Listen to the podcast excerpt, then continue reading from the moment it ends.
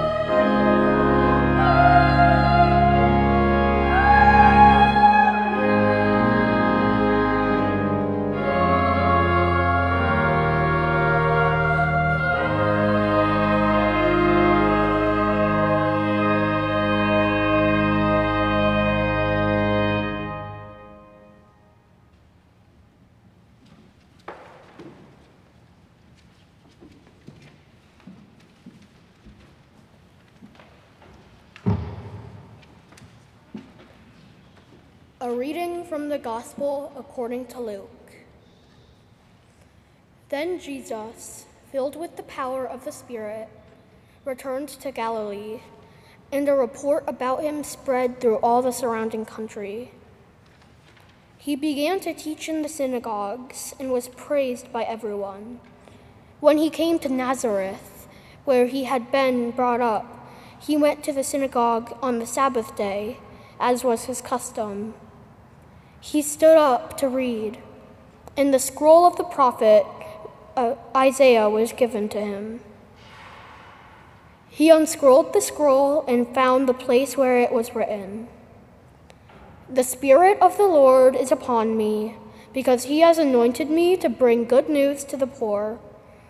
He, be, he has sent me to proclaim release to the captives and recovery of sight to the blind to let the oppressed go free, to proclaim the year of the Lord's favor. And he rolled up the scroll, gave it back to the attendant, and sat down. The eyes of all in the synagogue were fixed on him. Then he began to say to them, Today this scripture has been fulfilled in your hearing. Hear what the Spirit is saying to God's people. Thanks be to God.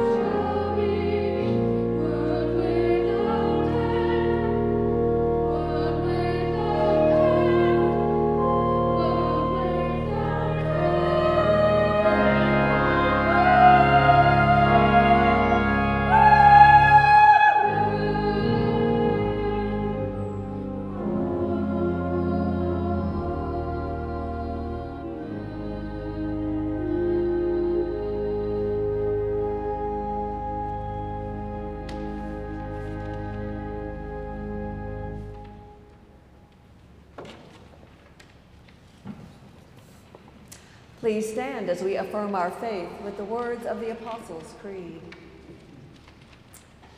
I believe in God, the Father Almighty, maker of heaven and earth, and in Jesus Christ, his only Son, our Lord, who was conceived by the power of the Holy Ghost, born of the Virgin Mary, suffered under Pontius Pilate, was crucified, dead, and buried he descended into hell. The third day he rose again from the dead. He ascended into heaven and sitteth on the right hand of God the Father Almighty. From thence he shall come to judge the quick and the dead. I believe in the Holy Ghost, the holy Catholic Church, the communion of saints, the forgiveness of sins, the resurrection of the body, and the life everlasting. Amen.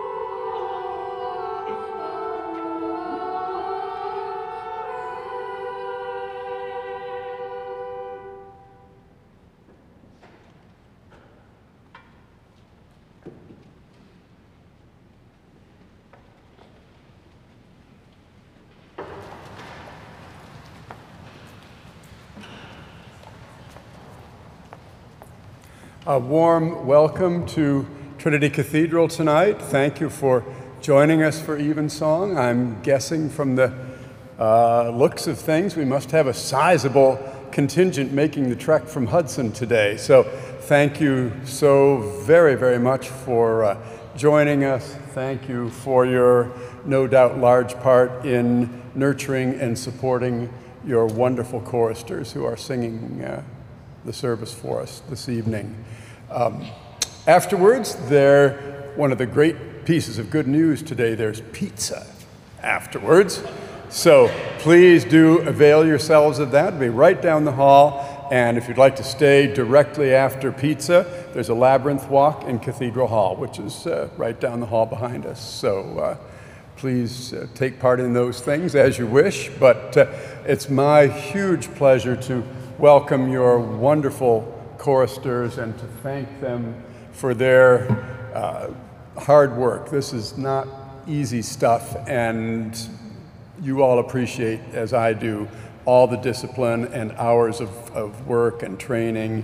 Mario's wonderful work with them, and uh, you know they're, they're blossoming year by year as I hear them, and it's it's an absolute joy. And uh, supporting all that is your wonderful rector, Charlotte Collins Reed, and uh, Charlotte's going to bring us the word tonight, and it's uh, it's always a great pleasure to have you here. Thank you, Charlotte.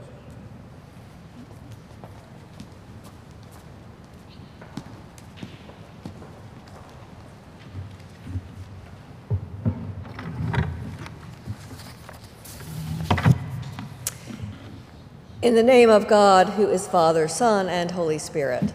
Amen. Tradition holds that the Luke to whom the third gospel is attributed was a physician. The reading from Sirach or Ecclesiasticus certainly holds with that tradition, calling us to honor physicians for their service and attributing their gifts of healing to God.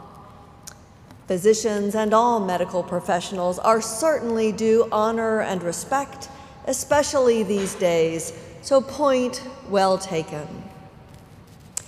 However, the gospel reading appointed for St. Luke is less clearly about physicians, although the reading does refer to giving sight to the blind.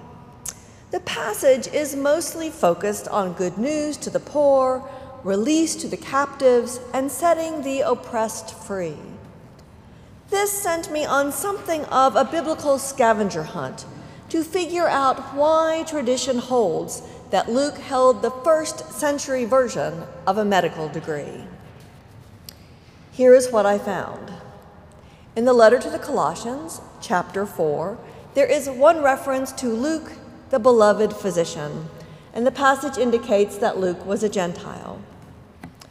The next stop on my scavenger hunt was the gospel itself, which is the only gospel that records Jesus saying anything about physicians.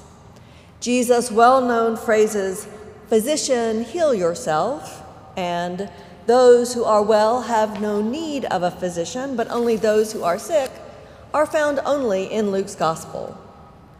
In the book of Acts, we hear that Luke was a companion of Paul, but there is no reference to him being a physician. And by the way, in no gospel is Luke in the list of the 12 disciples. So the evidence for Luke being a physician is a little slim, but let's go with it anyway. Why does it matter that Luke was a physician? The reason it matters, in my opinion, is because Luke was a person with a regular day job who told the story of Jesus in a way that made it come alive for the Gentiles, for people who had never heard of a Messiah or the God of Abraham, Isaac, and Jacob. Luke tells the story of Jesus' work to bring good news to the poor, release to the captives, recovery of sight to the blind, to let the oppressed go free, and to proclaim the year of the Lord's favor. Luke's gospel is filled with the beloved stories in which we hear those words come to life, stories that make Jesus' life, death, and resurrection rele- relevant to those around him. So, the question Luke asks us this day is how we use our ordinary lives, our day jobs, to tell the story of Jesus in such a way that the story comes alive and is relevant to those who have never heard of Jesus. How do our, story, our lives tell the story of the one who came to proclaim good news to the poor and set the oppressed free? In these dark times, where it looks for all the world that the powers of fear, darkness, hatred, violence, and death seem to have the upper hand, how do we help those around us see the heavenly host that light up the sky and hear them sing the God's praises at Jesus' birth? How do we tell the story of Jesus with our words and our lives so that the world hears the story of the triumph of love over hate and life over death? St. Luke challenges us to use our ordinary lives and our everyday words to make the gospel come alive in our world today. Amen.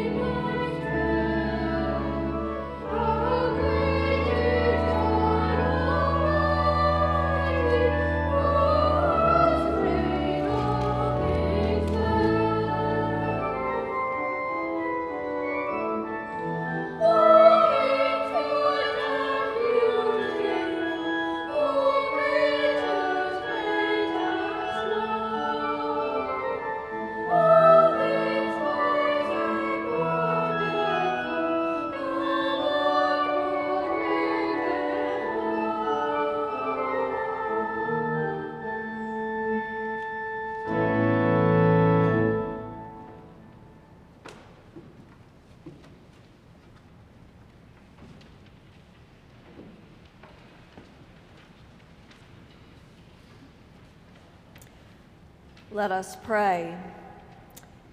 Healer of the nations, from the noise of war and the drumbeat of vengeance, give us undiminished determination to wage peace. Out of brokenness, violence, and destruction, let us plant seeds of hope.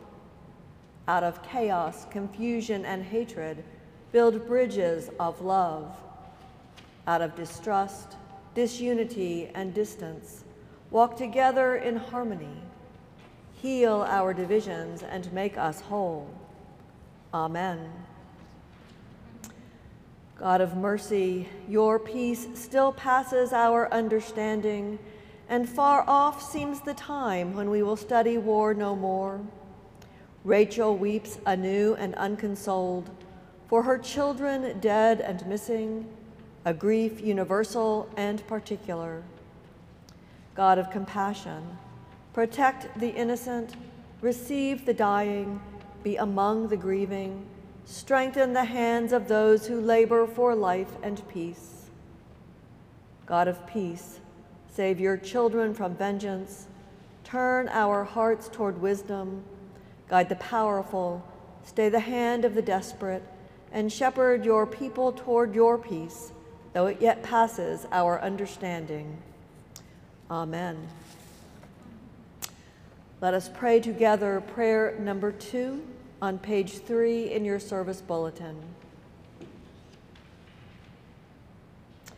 Be present, Spirit of God, within us, your dwelling place and home, that this house may be one where all darkness is penetrated by your light, all troubles calmed by your peace, all evil redeemed by your love, all pain transformed in your suffering, and all dying glorified in your risen life. Amen. Let us bless the Lord.